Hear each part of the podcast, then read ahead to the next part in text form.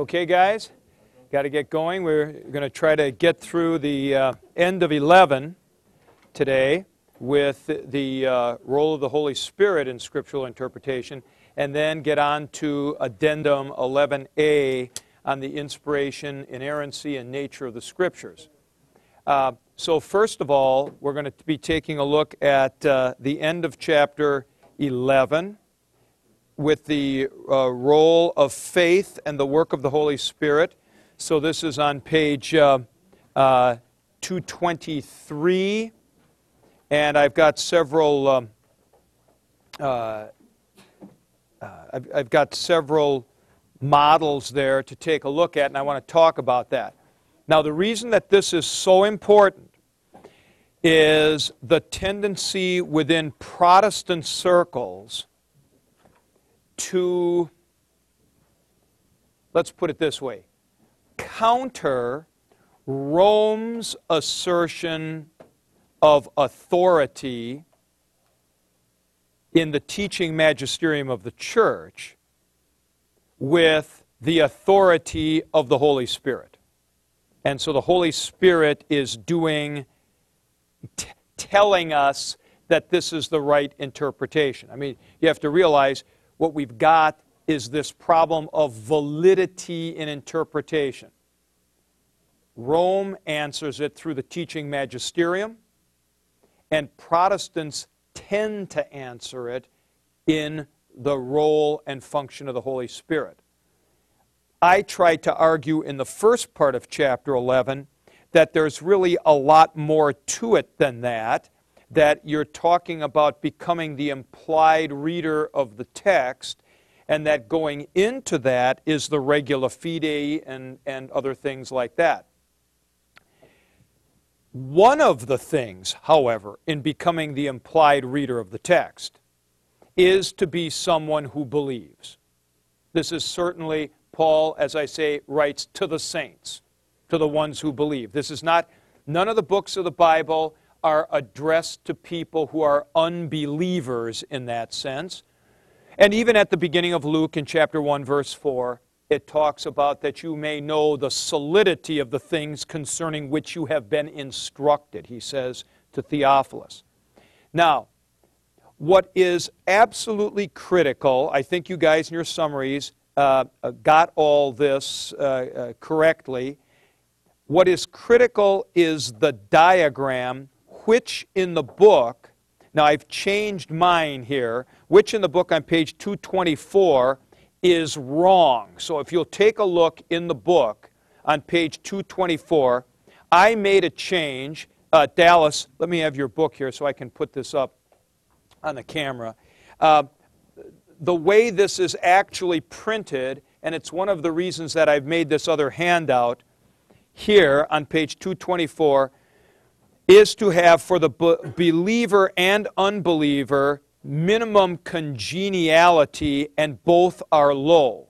That is not correct because there is no way that a believer can have that kind of minimal congeniality. He confesses Jesus is Lord. He knows about God and Christ and so forth.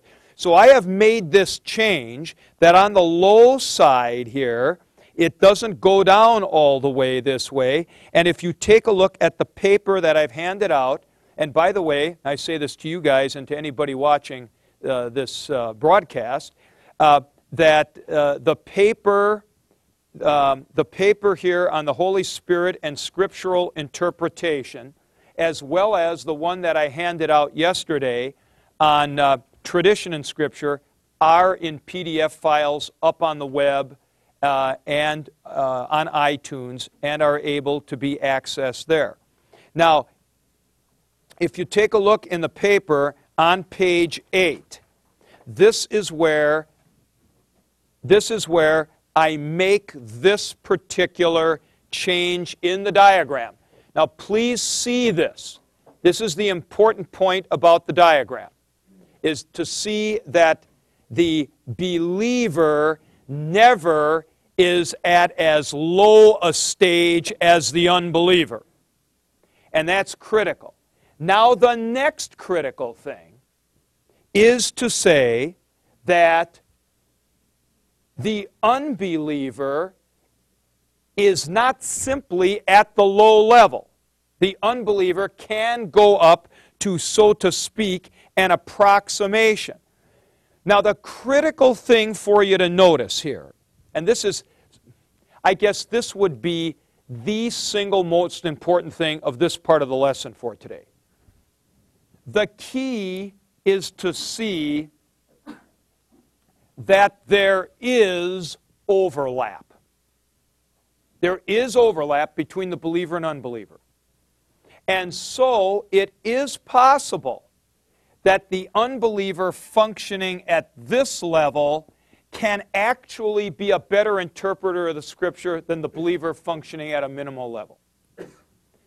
Could actually tell you on level two what does it mean that the dead come out of the tombs?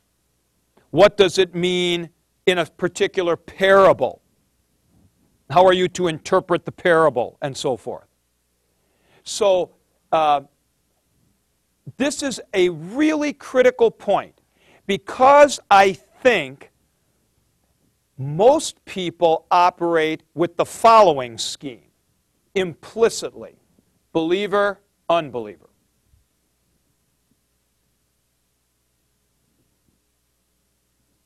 like that. Believers are really well off, can kind of basically interpret everything except for really technical stuff, and unbelievers can't do anything. Well, that's not right.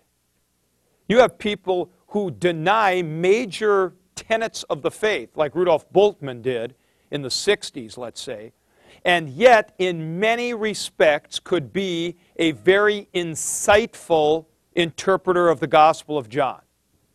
So, um, this model suggests that while believing and having the Holy Spirit is a real positive, it doesn't make up for the lack of all kinds of other factors which would be part of being an implied reader. Knowing the language, knowing the culture of the time, knowing maybe other books of the Bible, and so forth. There's a whole bunch of stuff that goes into it. Now, however, note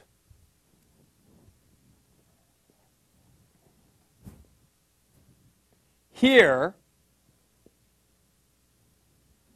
the unbeliever cannot interpret the scriptures, quote, for all they are worth. And that was that change we made, remember in the preface, first day of, second day of class or so, where I said something like, uh, in, in your printing it says that those who do not believe cannot truly interpret the, the scriptures of God or something like that. And I said, change that. You cannot interpret them for all they are worth.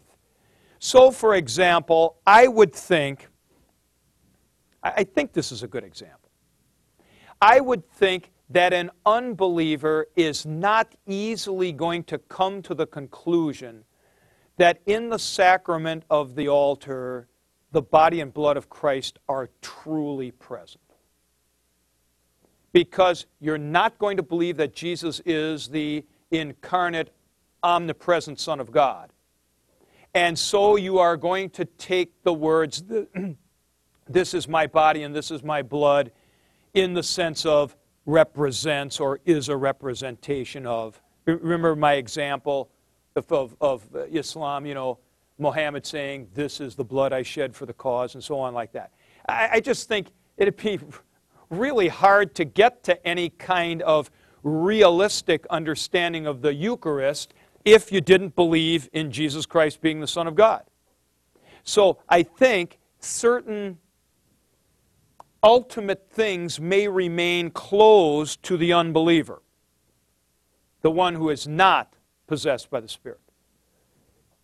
But having the Spirit doesn't automatically give you knowledge of the Greek language, of the culture of Palestine, how parables work, what does prophecy and fulfillment go like, and so on and so forth.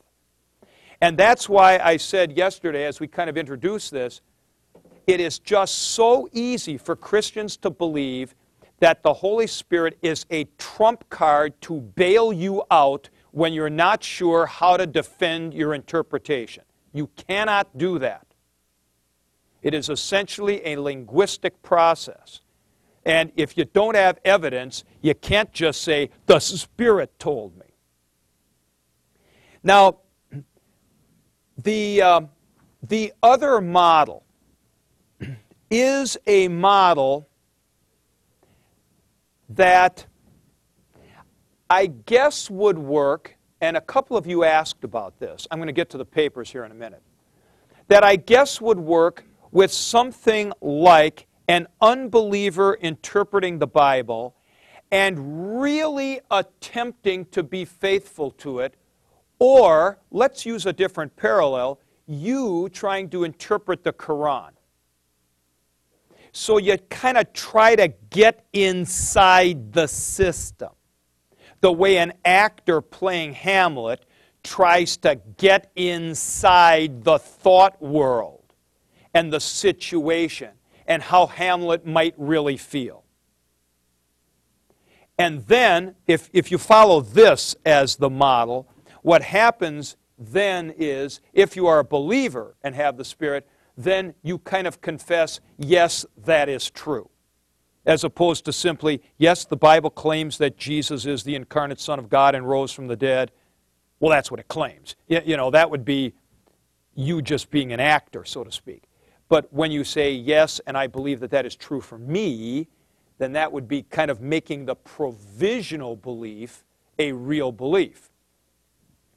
Um, a number of years ago, long before you guys were born, there was a show called The Twilight Zone. And it had a great show once in which it showed this guy and his secretary having a kind of an office romance. Then, about 10 minutes into the show or so, or maybe more, all of a sudden you hear, cut that's a take. Cameras move back, and you realize it's the set of a TV or movie studio. Well, the actor and actress on there say, What do you mean, cut? They're kind of caught in the world, and there is another kind of reality outside. Well, that would be like having faith in this model that you, you're actually caught and you are in the world.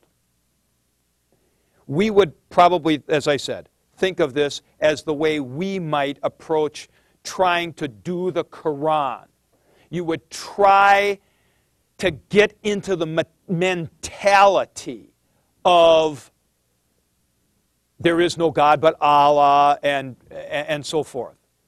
Um, personally, I think this particular model is better, but there are some on the faculty, like Jeff Oschwald, who think that the other one is better. But I mean, that's just to kind of explain those two things. The, um, uh, going back to this one right here, what is what is the positive of being a believer and having the Holy Spirit is utter openness to the text readiness to receive it, and beliefs that will go in as part of the matrix because, for example, you would affirm the regula fidei and so forth. Now, let's go to your uh, papers here because you did have a number of uh, questions. All right, Josh. Is this saying unbelievers cannot interpret the scriptures, or is this saying unbelievers cannot interpret or understand the scriptures, understand so that they may have faith?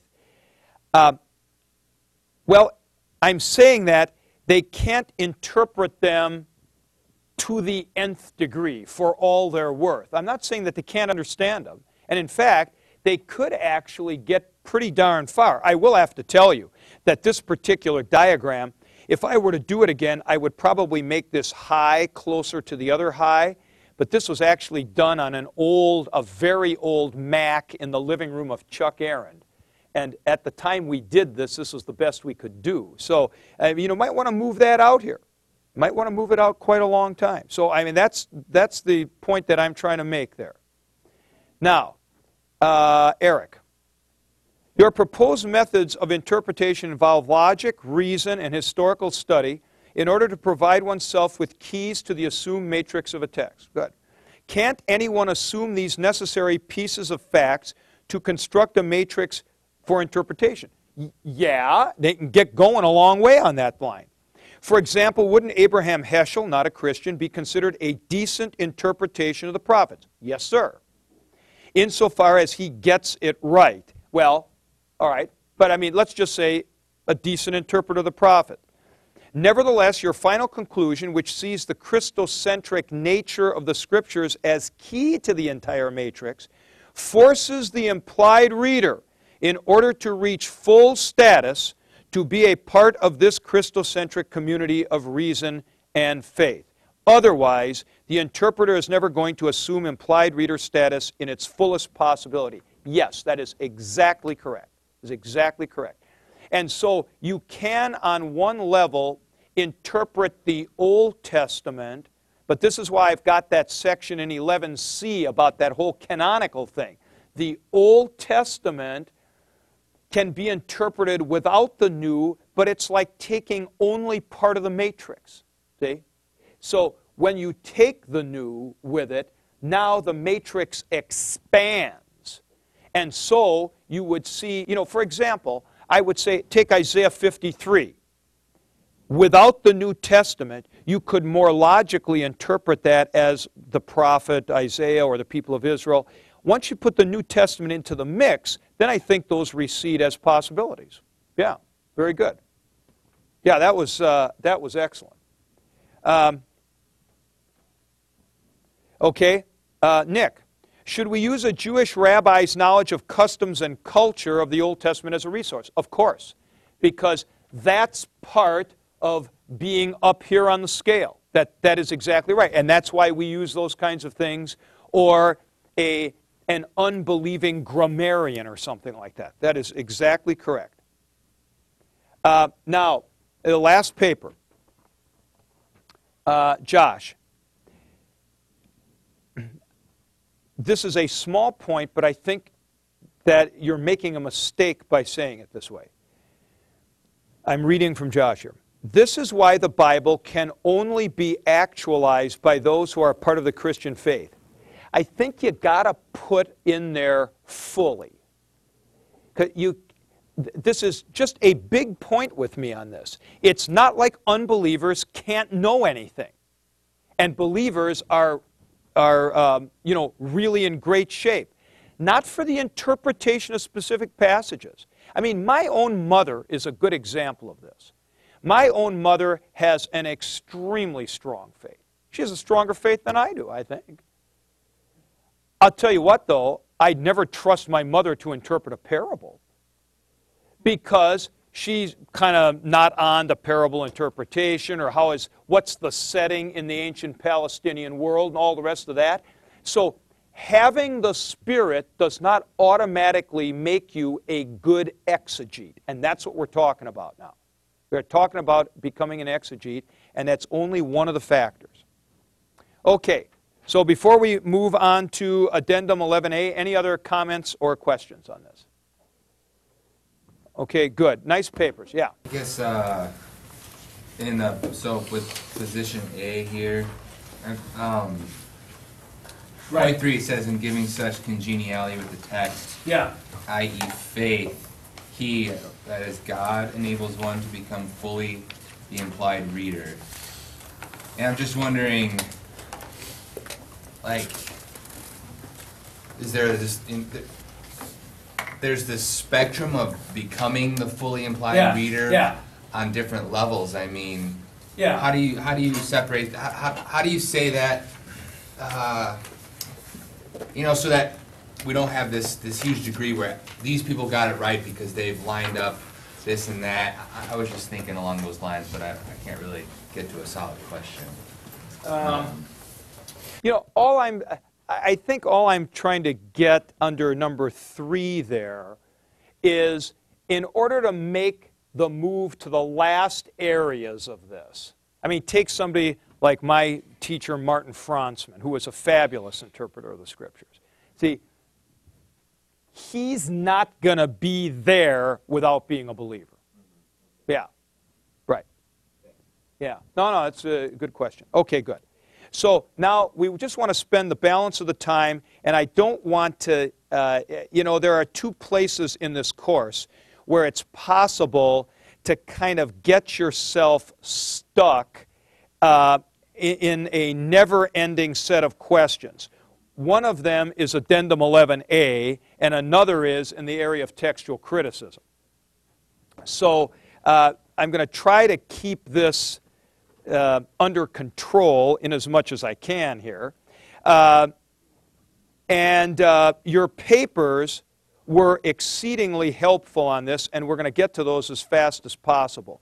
But I would like you to take your books, Addendum 11A now, starting on page 230, and I'm just going to hit a couple of highlights and then go to the papers. Now, the clear approach that I am taking on pages 233 and 234 is paralleling the two natures of Christ in the incarnation with the nature of the sacred scriptures as having divine and human characteristics. So, key then is this central paragraph on 233. Otherwise expressed, our Trinitarian God, whose works are one, has acted in human history in the persons of the Son and the Holy Spirit, and actions of each are analogous to and therefore illuminate those of the other. To understand one is to understand the other. Now, in one sense, I don't have any proof for that. Okay? I mean, I acknowledge this. I am saying it's consistent with a Trinitarian understanding. I mean, you guys have been in class long enough to know that in just about anything with regard to interpretation, we're all making it up. You know, I, I mean, it's, it's not written someplace in the Bible that you got to be the implied reader. It's not written someplace that you interpret on level two we are trying to take the evidence and draw conclusions.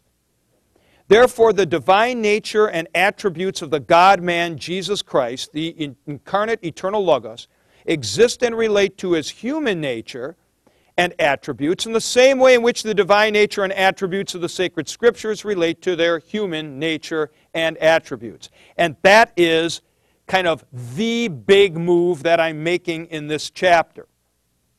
Now, if you'll take a look at page 234 in footnote 7,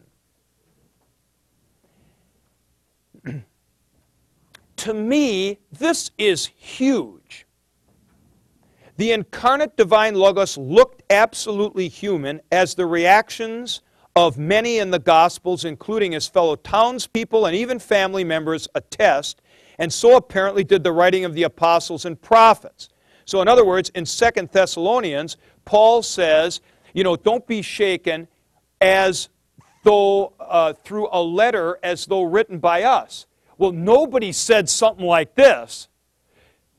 Geez, oh, Pete, we can't imitate a letter of Paul. They're divine letters. We can't do those. No, they clearly thought that they could produce one that looked like a Pauline letter. So, uh, and with Jesus, nobody went around saying stuff like, you know, they said, wait, hey, isn't this the son of Mary and Joseph? Aren't his sisters in town with us? What's the big deal with this? They didn't say, you know, we always wondered about that. He never got any math problems wrong.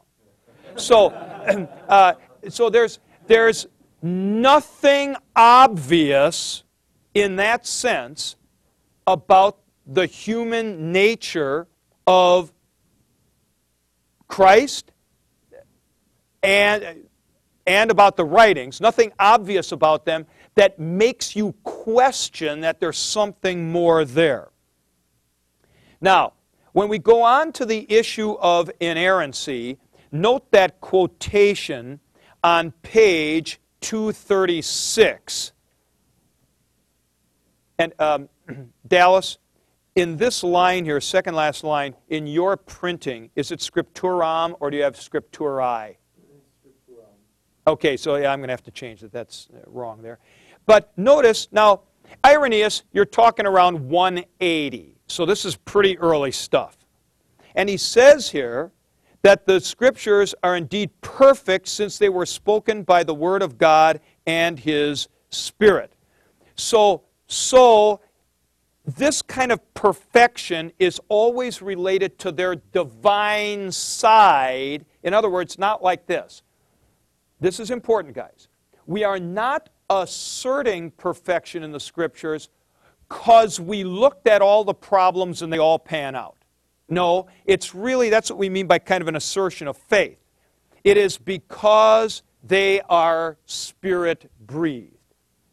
Now, again, on page 37, I talk about them being fully human, just like this paragraph here on page 237, just like our Lord, uh, you know, got thirsty, didn't know touched his robe, uh, wept at the tomb of Lazarus, and all kinds of things like that.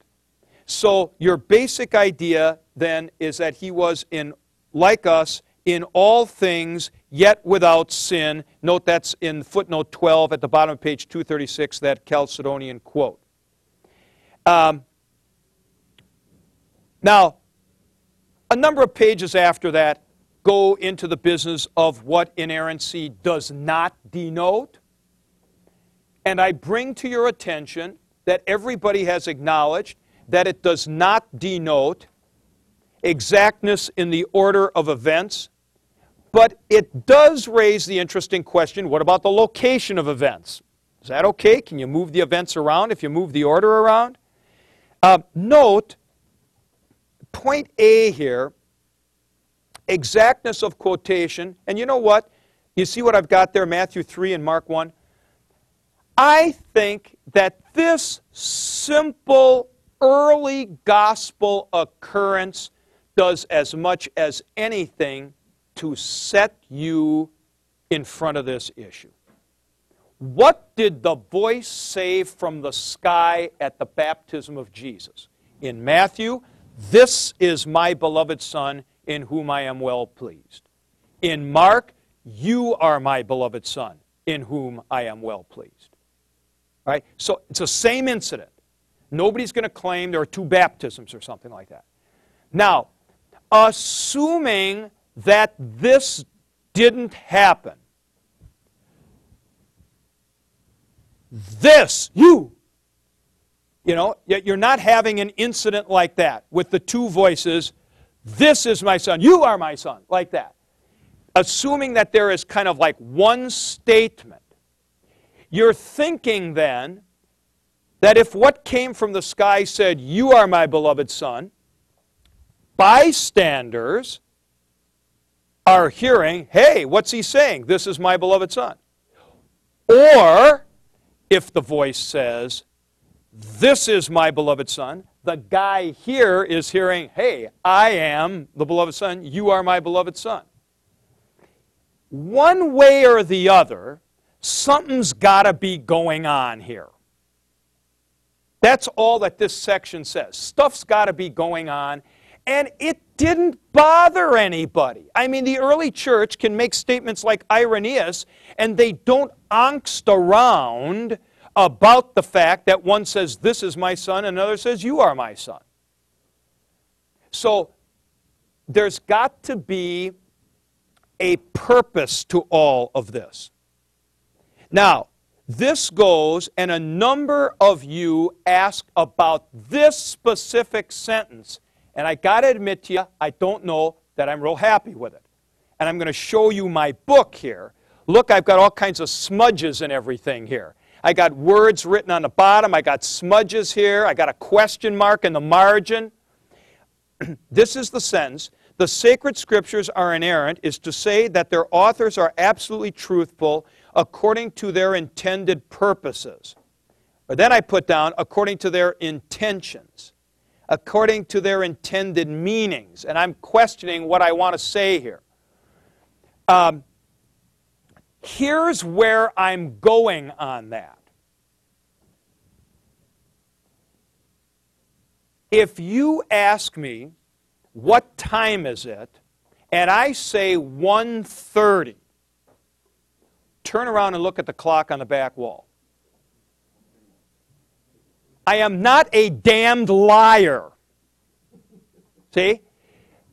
This is precise enough for my purposes. That is what I mean by this. See? So that it is accurate to the degree that the guy is trying to do. Now, I, I don't know exactly how you say that. That's why I've kind of wrestled around on that sentence. Which leads me, by the way, to a very important point, and that is on page 238. Now, I want to show you my book here because I have an older printing, and I've kept it specifically. This point number two in the footnote 14. What is the fourth word? The degree of precision. My first printing had accuracy. Well, interestingly, a student a number of years ago said, I don't think you mean accuracy, I think you mean precision. So he gave me this printout. He said, Look at this. This is precise but inaccurate. This is precise and accurate. This is imprecise and inaccurate. This is imprecise and accurate. So if you think of shotgun dispersion or something like that. And he was correct, I was wrong on this. I meant the degree of precision, not the degree of accuracy, the degree of precision. And whatever kind of precision you are aiming at, you know, for example, Luke says in chapter 19 of Acts, when Paul meets the disciples of John the Baptist and they receive the Holy Spirit, and he says there were about 12 guys. Clearly, it's not bothering him if there were 10, 12, 14, 11, or whatever. The degree of precision is fine. This is the same thing about one or two angels at the tomb in the resurrection. What degree of precision are you aiming at for something like that? okay. Um, now, a number of you ask, and we'll get to those papers, about this business of here on page 241 inerrancy as a preservation of revelation, about the wedge being driven between God's revelatory actions and words in history. And I have written in my margin here, as precise as necessary. See, the point of this, take a look at this heading on page 240 the sacred scriptures as record of revelation. The argument of this, of this entire addendum is twofold. One is that there is this certain kind of special nature to Scripture as Word of God. This is not arguing that.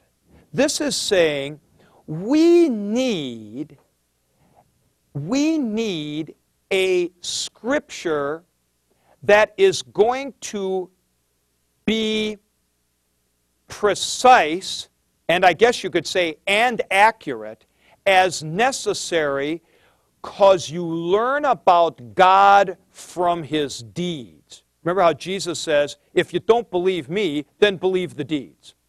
All right?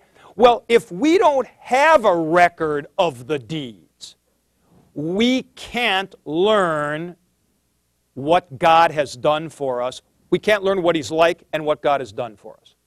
So, in other words, the record of God's activities has got to be, I'm going to use a really weird word here now, inerrant enough, you know, that you actually know what God did and what His nature is like.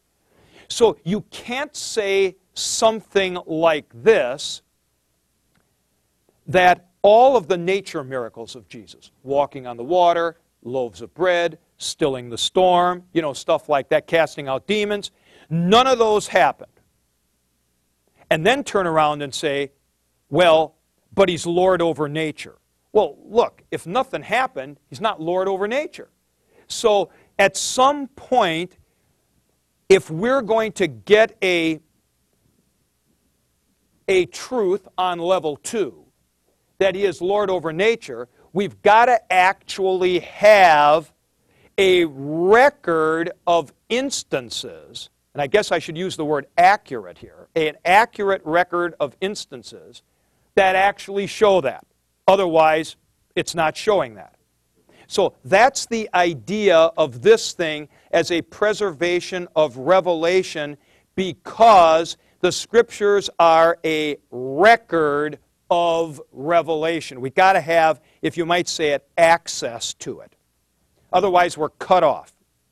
And by the way, look at Psalm 105 or a bunch of other places where God's mighty deeds are listed. He took people in the Exodus, He drove the nations out of the land of Canaan, He gave them the land, you know, stuff like that. So they're, they're telling you this thing as if the idea is that you're actually supposed to learn something from it.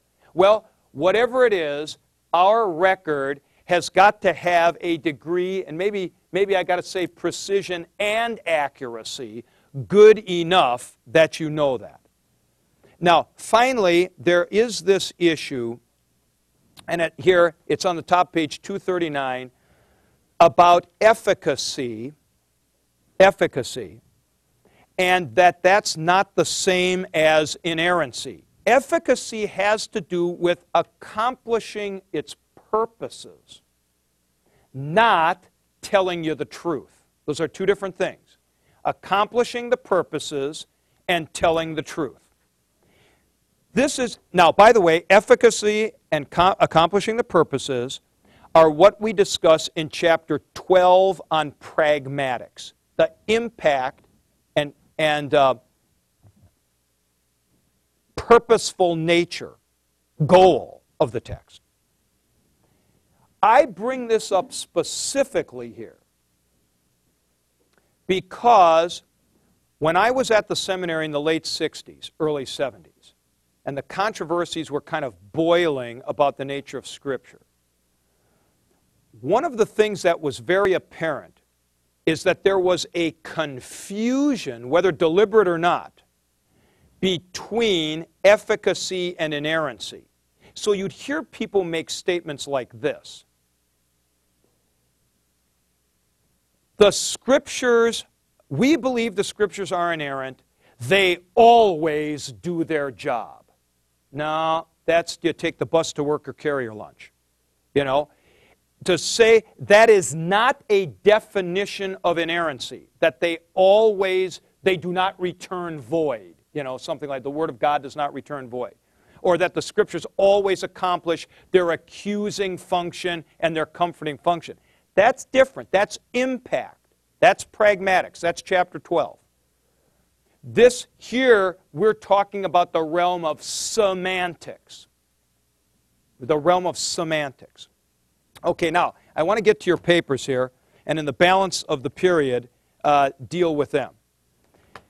Uh, Chet, uh, Chet, in your summary, this was one of the most interesting summary statements I have ever seen. Look at this, folks. Here's a summary of inspiration, the result of the Spirit. Um, it happens. All right? Good. Now,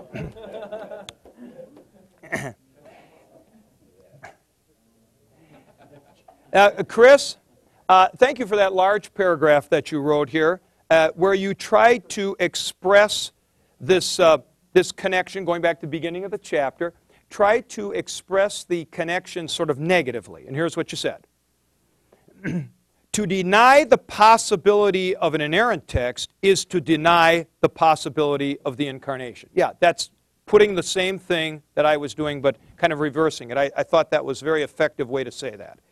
Um, now, Joe was a lot less optimistic about all this and said, What does the incarnation of Christ have to do with the divinity of the Scriptures? You see, it's an interesting question. I'm putting it forth and making the parallel to the Trinity and so forth. and I guess I would put it like this I am basically saying that in both we have divine in human garb. Something like that. Divine in human garb. And so, I thought in answer to your paper, I thought we could do it this way. The Logos, second person of the Trinity, takes on flesh, and in a like way,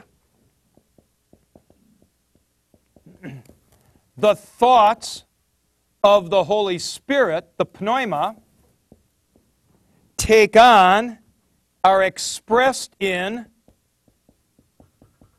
signifiers. Okay?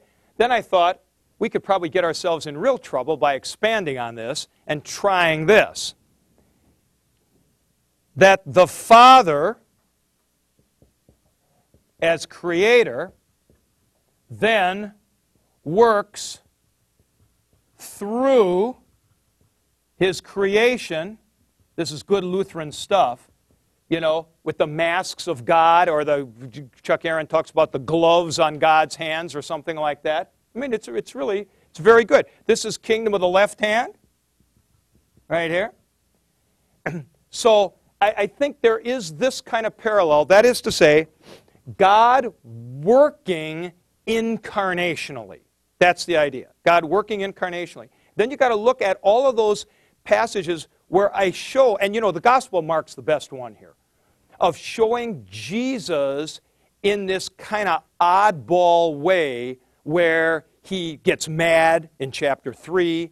He doesn't know who touched him in chapter 5. He can't do miracles in his hometown in chapter 6.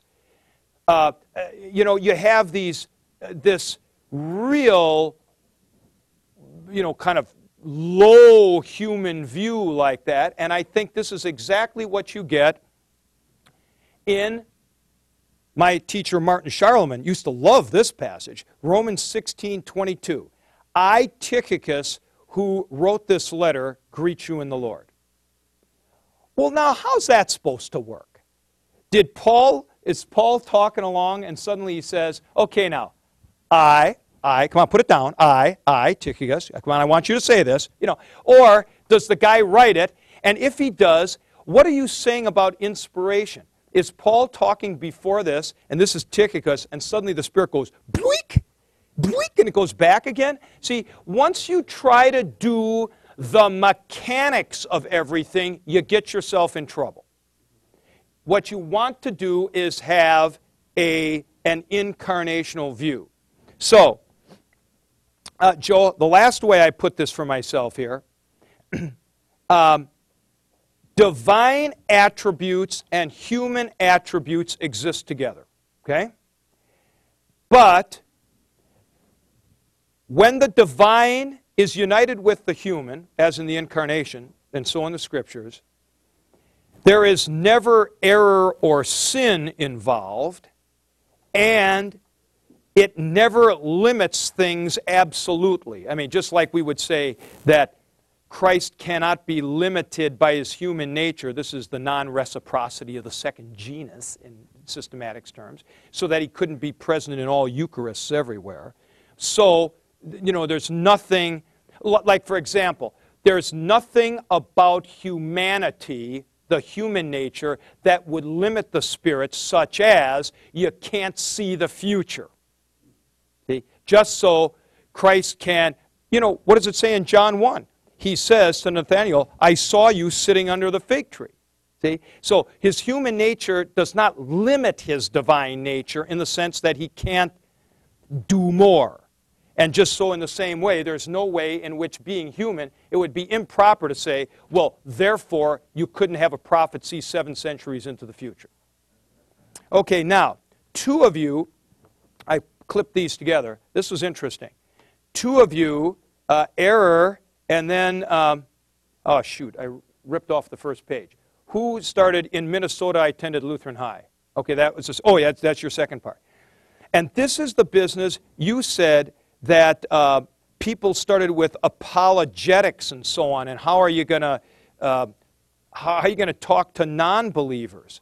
Uh, here's what Josh said When discussing the reliability of Scripture with a non Christian, how can I assert their reliability without using inspiration or inerrancy? Or should this discussion never be had because they're not the intended reader? How do you talk to a non Christian about the Bible? All right, let's talk about that specifically. I think it was John Warwick Montgomery who came up with the following notion, which I think is a pretty solid one. I'm going to put this on the board. This is the way you do it. You start out by an assertion of what I would call general reliability, not inerrancy, general reliability. And I think that that's easily shown. The book of Acts is generally reliable. All of a sudden in 19 was it 1912, you know, up until that time, early 20th century, no proof anywhere at all that you had um, uh, as the pro-praetor in Corinth. Well, now why is this just escaping my attention? Oh, Gallio. That Gallio was the Roman uh, ruler in Corinth. All of a sudden, up in Delphi, where the Delphic oracle is, they find an inscription, and sure enough, he's right there at that time. You know, so look, it's generally reliable. Then what you do is you see what does that testify to concerning Christ? That generally reliable document. At this point, you take a look and you say, what is Christ's view of the Scriptures? His view of the Scriptures is very high. Scriptures cannot be broken. He quotes from all over the Bible without any question. So, at this point, you go from a general reliability view to one in which it is fully God's Word. But you have to make this kind of spiral transition. It doesn't just go that you start out, and I think Josh and Joe what you guys were feeling or the class was feeling is you got to start out and try to prove that first. No, you don't. No, you don't. You first, you know, in other words, you first talk about it the way you might read Caesar's Gallic Wars. You do not start out and read Caesar's Gallic Wars as if it's a pack of lies. Now, it's not inerrant, but you don't start out figuring you can't learn something. So that's exactly the way this goes. But thank you for that question. I mean, that is really, uh, that's a very, very critical question, I think. Um, now, Andrew, why is it important for the Bible to be inspired? People ask. They understood that it was written by humans, so they believed that the human writer made errors along the way, and so on and so forth. Uh, you may remember from the first part of chapter 11, when I'm talking about the regula, I personally am much bigger on the Bible being apostolic and authoritative than I am on it being inspired. Um, it is it is the word of the eyewitnesses. You remember book of Acts, chapter 1? Who ate and drank with him after his resurrection, but beginning from Galilee, and they went with him, and so on, and they are the authoritative eyewitnesses. Now, on top of this, they're going to claim that they speak for the Spirit and so on. But you know, uh, Paul's argument, like in 1 Corinthians 15, about the resurrection, is not, hey, I'm writing this and I have the Spirit. He talks about, I handed over to you what I first received that Jesus was crucified uh, on the third day, was buried on the third day, he rose again, and so forth. So, and then, then he appeared to Peter, and appeared to Cephas, then he appeared to 500. See, they're talking about the proximate eyewitnesses. That's, that's really that's really critical, I think, that we concentrate on apostolicity, especially if we're dealing within the church, but also outside. Now, Seth, how interesting was this? How do the non canonical books fit into all of this? Do we discount them as errant? No, not necessarily. And I think this is an important point to make just because something is not seen as inspired in the Word of God doesn't mean that it's in error. I mean, I, I, would think, I don't know that I could find any particular errors in the second article explanation in the small catechism. So you have uh, that, you know, who has redeemed me by his holy precious blood and his innocent suffering and death, that I may be his own and live under him. There's nothing wrong with that.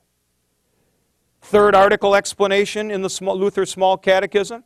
I believe that I cannot by my own reason or strength believe in Jesus Christ my Lord or come to him, but the Holy Ghost has called me by the gospel, enlightened me with his gifts, sanctified and kept me in the true faith. I mean, it's not wrong, it's just not apostolic authoritative. See? And so, as a matter of fact, uh, that's the, see, you, you can't equate you can't equate non apostolic, non inspired with kind of shot full of errors. That's not the case. Um, uh, the, in, in fact, in fact, let me just go back to this diagram a little bit. I did want to say this today. Chapter addendum, sorry, addendum 11a is strong on the nature of Scripture and on the divine side. All of this being said, to be honest with you, this is going to surprise you to hear me say this. All of this being said, I don't know that absolute inerrancy is actually all that necessary. I do think that it's necessary vis a vis it being a word from God, the divine God. But you know what? Just because there are possibilities of errors, and I think almost everybody in evangelical circles is just wrong about this point. Just because there are possibilities of errors doesn't mean you can't know anything. You know, as an example, five volumes written by Winston Churchill on the Second World War. If in the first volume, in The Gathering Storm, he says that some people came from Berlin in 1938 and went to Oslo, Norway, to get uh, the Norwegians on the side of the Germans. And they concluded a, a pact with them on April 30th, 1938. And it turns out that the pact was April 29th, 1938. There isn't one person in this world who'd say, Oh my Lord, we don't know if there was a Normandy invasion. See, I mean, that's just stupid. Nobody thinks like this. So there is, and this is why I was talking about that whole business of as precise and as accurate as it needs to be. You know, this doesn't rest upon some kind of scheme where it's like pulling out the bottom of a huge pile of pickup sticks or something, everything comes down. Nobody operates like this in any other realm of literary interpretation. That if there is some glitch someplace, ergo, we can know nothing. Nobody believes that. And uh, again, this is why I'm much bigger on the business of apostolic authoritative witnesses. That which we have seen and heard, we declare also to you that your fellowship may be with us, and our fellowship is with God the Father and His Lord and, and the Lord uh, Jesus Christ. 1 John 1, um, verse 3. So uh, I, I don't like to spend a lot of time on this because, in a lot of ways, I don't know that hermeneutically it makes all that much difference. Now, what it does mean, if you start talking about the high view of Scripture, is you can't dismiss any parts of it. So if you're really thinking it's only the words of man, it's not the words of God, you can excise parts and not have a complete matrix. We want to say you got to matrix all the stuff. But, but having it as having it as God's word doesn't make the interpretation of it any easier. Okay? That's a key point for me to make. To have it fully God's Word in every sense doesn't make your interpretation any easier. And guys, that's the point of this course. Is to say, you got to work so hard at this, being the implied reader, having the right second text, because there's all this other stuff the cheap, quick, dirty, and nuclear evangelical answer is wrong, which is this. If we have a high view of Scripture and believe it's inspired by God and it's inerrant, and we have the Holy Spirit, now we're, now we're home free. No, you're not any place. You are not any place. Because the fact of the matter is, you got to do all this hard work of interpreting and the first text and the second text and have that interaction and all that kind of stuff. I shouldn't say you're no place, but you're not very far. So, you know, it's, I, I always fear that what happens at this point in the book is something like this the students going along thinking, oh my Lord, Voelz is driving us into the ground. There's all this semiotic mumbo jumbo. And then, oh, we get to 11a. It's inspired, it's an inerrant, it's the Word of God, and there's the Holy Spirit. Whoa, well, we can ignore all the rest of that stuff. No, you can't. You can probably better ignore 11a in terms of the difficulty of the hermeneutical task. Okay, chapter uh, for Monday. We're going to go on to 11b. I do not want a paper from you on this. Instead, I want a large book. No. Uh, uh, but I would like you to look up the passages in this kind of complex ad- addendum, and I'm going to go through, highlight some stuff, amplify on a number of points. This is going to be so important for you for level two interpretation. In other words, what do the deeds in Scripture signify? This is going to be part of the giant matrix for level two interpretation. All right, thanks.